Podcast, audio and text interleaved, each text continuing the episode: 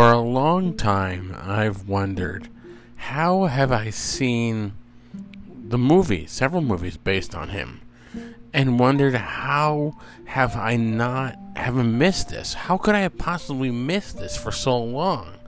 It's wildly interesting. And if you think back to how it started, where the mystery and the legend came from, how did and you think about the, the, the movies, you think about well, first of all, I'm going to talk a lot about the Man in the Iron Mask, and the movie with Leo DiCaprio. You kind of think in knowing what he became and the actress he was, and this is coming from a guy who's not the best Leo, the best or biggest Leo DiCaprio fan, but I remember seeing the Man in the Iron Mask and thinking that was a pretty good job. It's a pretty good, pretty good acting job, pretty good portrayal. Now, later on, as time has elapsed, I've wondered Leo DiCaprio as Louis the Fourteenth. Eh, I can. It's kind of a stretch, and maybe it's just me that people say different things about Leo DiCaprio and different have different beliefs, but I'm not the biggest fan and I don't think he's the greatest. I mean, he's not a, by any stretch of the imagination. He's not a horrible actor by any stretch. But I've often wondered, how do you is it is it really that believable? And it also got me into wondering, like, how could I dig more into this, and how much more can I get into the mystery of was the man in the Iron Mask an actual person?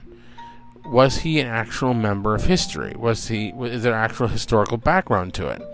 And a lot of the research that I've done and my producers and I have done is that a lot of history says that yes, he actually existed. About 352 years ago, in around in around 1669, he actually existed. Now, there's several debates and several stories about what who he was and who his what his identity was, and where it might have where the mystery and the story might have come from. And a lot has there's there's some credibility to while I, while it, there is a bit of a stretch to it, while you could argue well there's a bit of a stretch to it and you can kind of argue that was Louis the was he Louis the 14th's twin brother and and therefore by being twins, as one of our producers can attest, by being twins, one is just a couple can be a couple minutes older than the other one, and by by primogeniture, which I've talked about in a previous episode, of the time, it would have passed to the eldest male sibling. And given that it was supposed that should the man in the iron mask, or was the man in the iron mask, a twin of Louis XIV. It was suggested that Louis XIV was the younger brother. And to put the man in an iron mask in a mask, it held his identity so that no one could see or no one could could become acquainted with who was this person and realize, hey, that's the king. He and then they find out, hey, he's the older of the two twins. Granted, maybe by just a couple minutes, but he is the older of the two twins, so he should be the rightful king, not Louis. So maybe that could be the reason why Louis and other people had him clasped in an iron mask. No one really knows. There's other arguments as to who the man was. And a lot of history and a lot of story goes into it. And it's actually, and a lot of this research that I've had to do comes from livescience.com and Wikipedia and other several famous famous um, French documentaries and French French stories about him, and it's great. It's actually a 352 year old French mystery. In the new book, Paul, Son- Paul Sonnino, a professor of history at UC Santa Barbara, claims he has uncovered the real identity of the mysterious man in the Iron Mask. The man in the Iron Mask was a prisoner arrested in 1669 and held, and held in the Bastille and other French jails for more than three decades until his death in 1703. His identity has been a, has been an enduring mystery because throughout his imprisonment, the man's face was hidden by a mask, according to Sonnino. The story was even popularized in the 1998 film, which I just mentioned, The Man in the Iron Mask, starring Leo DiCaprio. Now, a lot of stories have said that, a lot of legends have said that the mask wasn't actually iron. It may have been velvet or something more of a different kind of fabric. And famous famous authors like Voltaire and Alexander Dumas has has just turned it into iron. Now, there's a lot of mystery about that, and it's a mystery that that evaded even famed philosophers Voltaire and Alex and writer Alexander Dumas. I know his a lot of people have asked and texted in and not texted and written in and said, "Well, you know, you're doing this one on the Man in the Iron Mask. How you actually pronounce the writer's last name?" Well, it's D U M A S, but he's French, so it's pronounced Alexander Dumas. Historians have discounted the theory popularized by Voltaire and Dumas that the masked man was a, was the twin brother of Louis XIV. They, the historians, are pretty much in agreement that his name was Eustace Dauger. Eustace, D A U G E R, Dodger maybe. That he only occasionally wore the mask, and that when he did wear it, when he did wear a mask, it was velvet, not iron. Sonnino has said in a statement.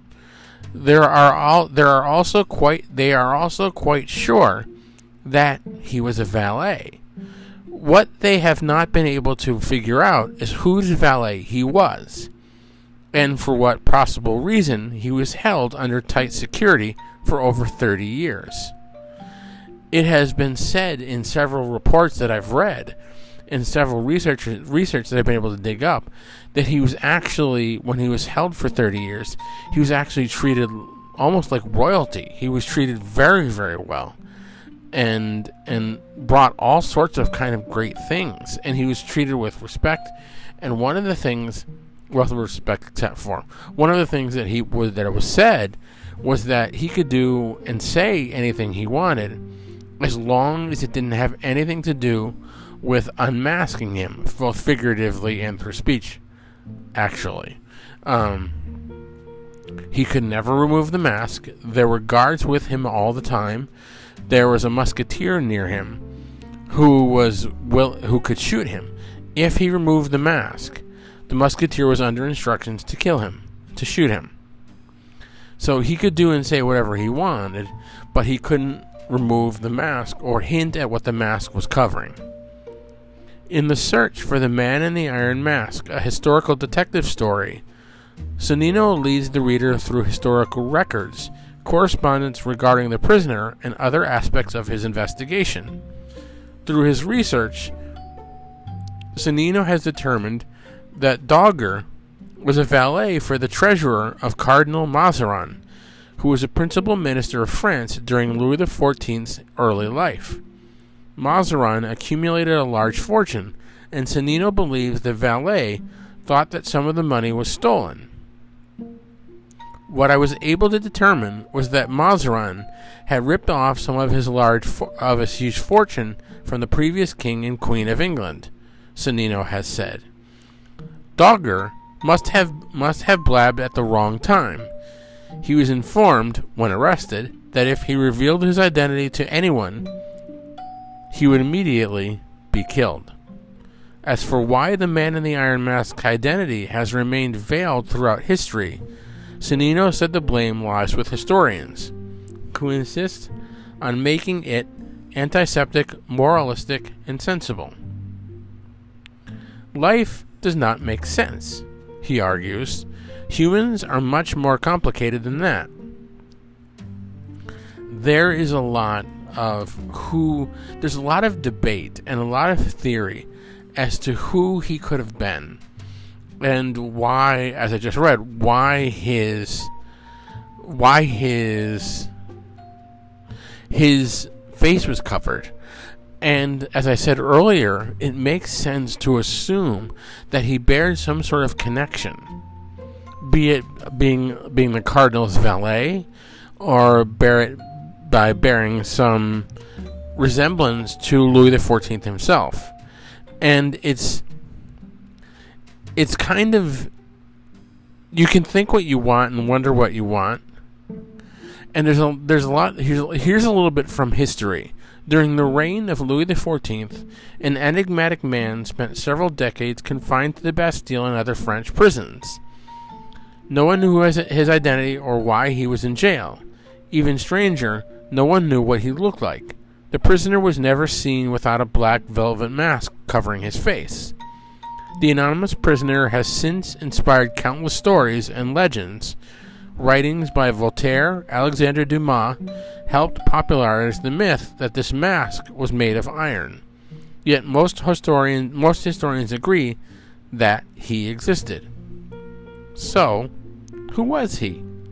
Hundreds of different candidates have been proposed, ranging from a member, ranging from a member of the royal family to a disgraced French general, and even playwright, even the playwright Moliere. Still, evidence indicates that only two prisoners were in custody during the same time frame as the mask is said to have been. Ercole Matthioli and Eustache Dauger. Matthioli was an Italian count who was abducted and jailed after he tried to double cross Louis XIV during political negotiations in the late 1670s. He was a long-time prisoner, and his name is similar to Marchioly, M A R C H I O L Y, the alias under which the mask was buried. Even more convincing is that Louis the, is that Louis the Fifth and Louis the the Sixth, sorry, the Fifteenth and Sixteenth both supposedly said that the mask was an Italian nobleman. Unfortunately, Matthioli died in 1694, several years too early for him to be the mask. With this in mind, many pointed to the enigmatic Eustace Dauger as the more likely culprit. His 1669 arrest warrant included a letter from a royal minister instructing jailers to restrict his contact with, outs- with others and to threaten him with death if he speaks one word except about his actual needs. Dauger was frequently shepherded between several prisons, and once he was transported in a covered chair so that passersby would not see his face. While Dauger was while Dauger is a popular candidate for being the for being the mask, Historians still don't know who he was, or if his name was a pseudonym. One, one theory holds that he was a lowly valet, I mentioned earlier, implicated in a political scandal. But he's also identified as a debauched nobleman, a failed assassin, and even, like I mentioned earlier, King Louis XIV's twin brother. Now, whether or not I haven't seen, I haven't seen any, I haven't seen any evidence as to whether or not Louis the Fourteenth actually had Louis the Fourteenth actually had a twin brother. I now you may be able to look at that and say, "Of well, duh, of course he did." Or I, I just don't. I haven't actually seen any tangible evidence that can definitively say yes, Louis XIV had a twin brother. Now, given the medieval times and the situations of the time, you can understand how Louis XIV could have a twin brother and then see that this, hey, this brother is a few minutes older than me. So, this brother, judging by primogeniture, which at the time was called male preference primogeniture, which, if you've listened to a previous episode of mine, you know how much bull I think that is. But that's beside the point. Go listen to the previous episode. Um, you can understand how Louis XIV would say, "Hey, this guy's my twin brother. He looks exactly like me, but he's a few a few minutes older than me." They're going to say, that he has the right to the throne and I'm diddly squat. So I got to do something to cover my butt here. Excuse me, allergy cough.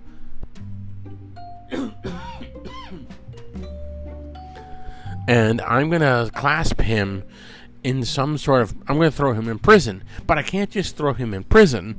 I've got to put something over his identity, something to cover his identity so that no one who may jailers, guards, so that no one who sees him can say, "Hey, why one, why do they have the king in prison?" And two, if they don't, who is this guy who looks like the king? And why is he wrapped up in a mask?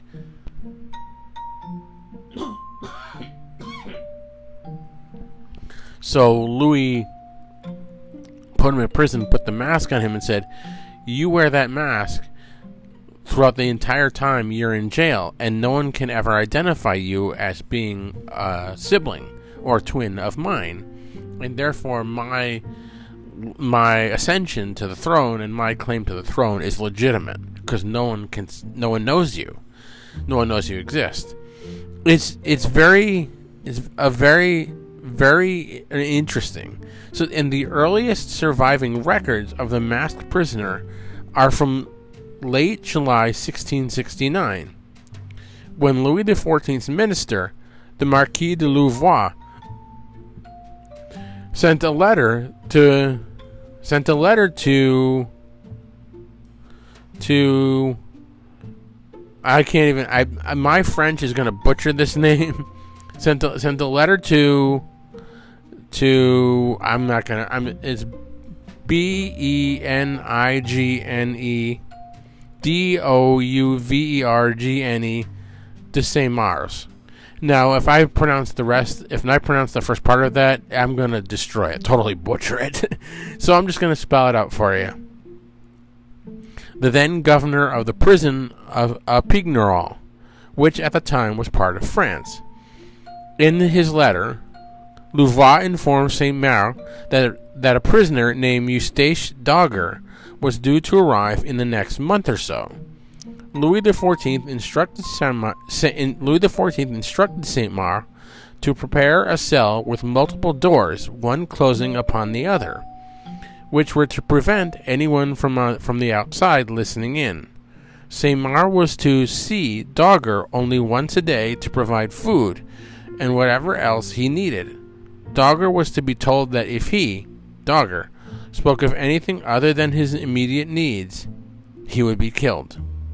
But, according to Louvois, the prisoner should not require much sin should not require much, since he was only a valet. Historians have noted that the name Eustace Dauger was written in a handwriting different from that used in the rest of the letter's text, suggesting that a clerk wrote the letter under under Louvois' dicta- dictation, with while someone else, very likely Louvois, added the name afterward. Dauger was arrested by Captain Alexandre de, Devoy, Devoy, V O V A U R O Y, garrison commander of Dun- of Dunker- Dunkerque, Dunkerque and taken to and taken to Pignerol, which he arrived in late August. Evidence has been pr- produced to suggest that the arrest was actually made in Calais and that not even the local governor was informed of the event.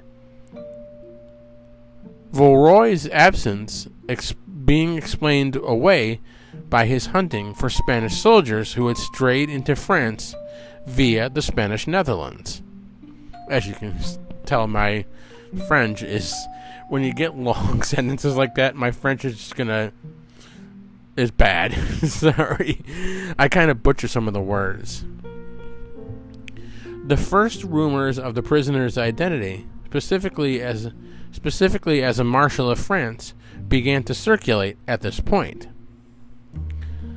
The prison at Pignerol, like the others at which Dauger was later held, was used for, used for men who were considered an embarrassment to the state and usually held only a handful of prisoners at a time. Mars and other prisoners at Pignerol included Count Ercole Antoine Mattioli, an Italian diplomat who had been kidnapped and jailed for double crossing the French over the purchase of an over the purchase of the important fortress town of Casale on the Italian border.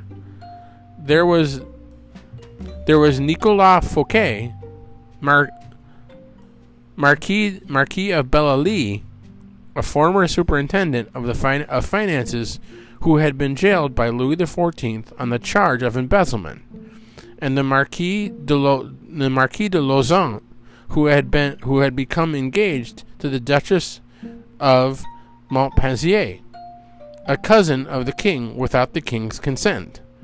Fouquet's cell was above that of Lauzun. In his letters to Louvois, Saint Mare indicate Saint describes Dauger as a quiet man, giving giving no trouble, disposed to the wall to the will of God and to the king. Compared to his other prisoners, who were always complaining, constantly trying to escape, or simply mad. Dauger was not always isolated from the other prisoners. Wealthy and important ones usually held usually had manservants. Fouquet, for instance, was served by a man called La Riviere. These servants, however, would become as as much prisoners as their masters, and it was thus difficult to find people willing to volunteer for such an occupation. Because La Riviere was often ill, Saint Mars applied for the permission for Dauger to act as a servant for Fouquet. In 1675, Louvois gave permission for such an arrangement on a condition that he was to serve Fouquet only while La Riviere was unavailable, and that he was not to meet anyone else. For instance, if Fouquet and Lauzun were to meet, Dauger was not to be present. It is, a, it is an important point that the man in the mask served as a valet. Fouquet was never expected to be released. Thus, meeting Dauger was no great matter, but Lauzun was expected to be set free eventually. It would have been important not to have him spread rumors of Dauger's existence, or of secrets he might have known. Historians have also argued that 17th century protocol made it unthinkable that a man of royal blood would serve as a manservant, casting some doubt on the speculation that Dauger was in some way related to the king. After Fouquet's death in 1680, St. Mars discovered a secret hole between Fouquet and Lauzun's cells. He was sure that they had communicated through this hole without de- detection by him or his guards, and thus that Lauzun must have been made aware of Dauger's existence. Louvois instructed Saint Mare to move Lauzun to Fouquet's cell and tell and to tell him that Dauger and La Riviere, La Riviere had been released. Lauzun Lauzun was freed in 1681. Later that same year, Saint Mars was appointed governor of the prison of the Exilles fort.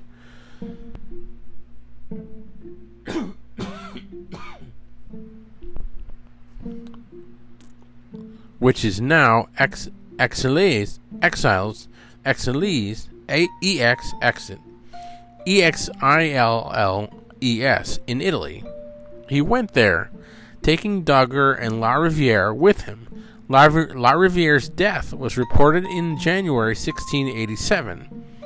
In May, St. Mars and Dauger moved to St. Marguerite, one of the one of the Lérins Islands, half a mile offshore from Cannes. It was during the journey to St. Marguerite that rumors spread that the prisoner was wearing an iron mask. Again, he was placed in the cell with multiple doors. On September 18, 1698, St. Mars took up his new post as governor of the Bastille prison in Paris, bringing Dauger with him. He was placed in the solitary cell in the pre-furnished third chamber of the of the Bertaudier Tower. The prisoner, the prison's second in command, was was to feed him. Lieutenant Lieutenant de Junca, another officer of the Bastille, noted that the prisoner wore a mask of black velvet. The mask prisoner, the masked prisoner died November 7, November 19th, 1703, and was buried the next day under the name of Marchioly. In 1711, King Louis's sister-in-law. This is where it gets a little interesting. I'll read that again. In 1711, from my notes and other things, in 1711, King Louis's sister in law, Elizabeth Charlotte, Prince Palatine, sorry, Elizabeth Charlotte, Princess Palatine, sent a letter to her aunt, Sophia Electress of Hanover, stating that the prisoner had two musketeers at his side to kill him if he removed his mask. She described him as very devout and stated that he was well treated and received everything he desired. However, the prisoner had already been dead for eight years by that point, and the princess had not necessarily seen him for herself. Rather, she was quite likely reporting rumors that she had heard at court. Several candidates one of the very most interesting ones, like I meant, like I said a few seconds ago, or a few minutes ago, was the king's twin brother. In a 1965 essay, Le Masque de Fer, French novelist Marcel Pagnol supported his hypothesis in a particular, in particular, on his on the circumstances of Louis XIV's birth. Claims that the man in the Iron Mask was indeed a twin, but born second and hence the younger, and would have been hidden in order to avoid any dispute over the throne holder. At the time, there was a controversy over which of the twins was the elder the one born first or the one born second who was then who was then thought to have been conceived first. Hist- if you can follow that that's a kind of a little loopy and twisty. The historians who reject this hypothesis highlight the, the conditions of childbirth for the queen. It usually took place in the presence of multiple witnesses, the main court's figures, but according to Marcel Pagnol, immediately after the birth of the future Louis XIV, Louis the I'm looking at the Roman numerals here. 13th took his whole court to the Chateau de Saint the Chateau de Saint Germain's chapel to celebrate to celebrate in great pomp, contrary to the common practices of celebrating it several days before childbirth. Aligned with the hypothesis of Louis XIV having had a twin, a thorough examination of the French king's genealogy shows many twin twin births. In the in the Capetian dynasty, as well as in the House of uh, Valois, the House of Bourbon, and the House of Orleans. Alexander Dumas explored a similar hypothesis in his book, The Vicomte de, Bra- de Bragelonne, where the prisoner was instead an identical twin of King Louis XIV. The book has served as the basis, if not loosely adapted, for many film versions of his story. According to Marcel Pagnol's hypothesis, this twin was then born in 1638 and grew up on the island of on the island of Jersey under the name James de la Cloche. Cloche. He would have supposedly later cons- conspired with the Roux de Marsilly against Louis XIV and been arrested in Calais in 1669. There's a lot of it, it, it's there's a there's not a lot of things that your research, no matter how many people do it, can clear up. There's a lot of things that kind of don't make sense about the man in the Iron Mask. Who was he?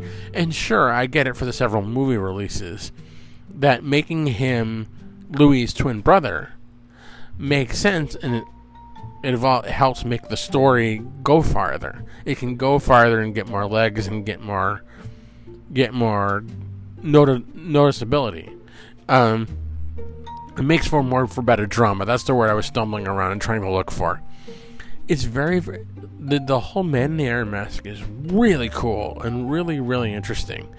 And I encourage everyone who listens to look it up and do the research that I did and my producers and I did and see what you can find about him and look up the true story and it's just wildly interesting it's really cool. So thank you all for listening so much. Stick around for a little bit more in the end here.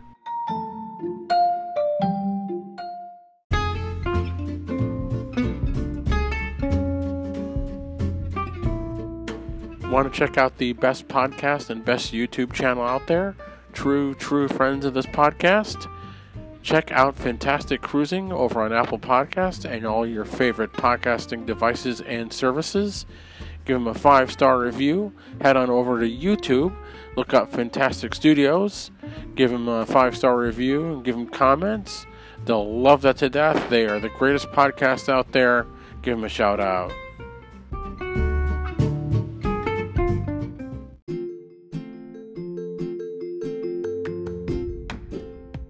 Want to check out the greatest storytelling podcast out there?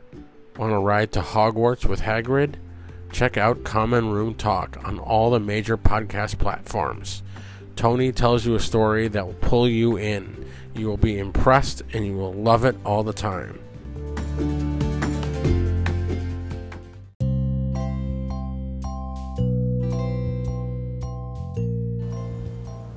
Please join me in supporting and giving to the Pride Foundation and the Trevor Project.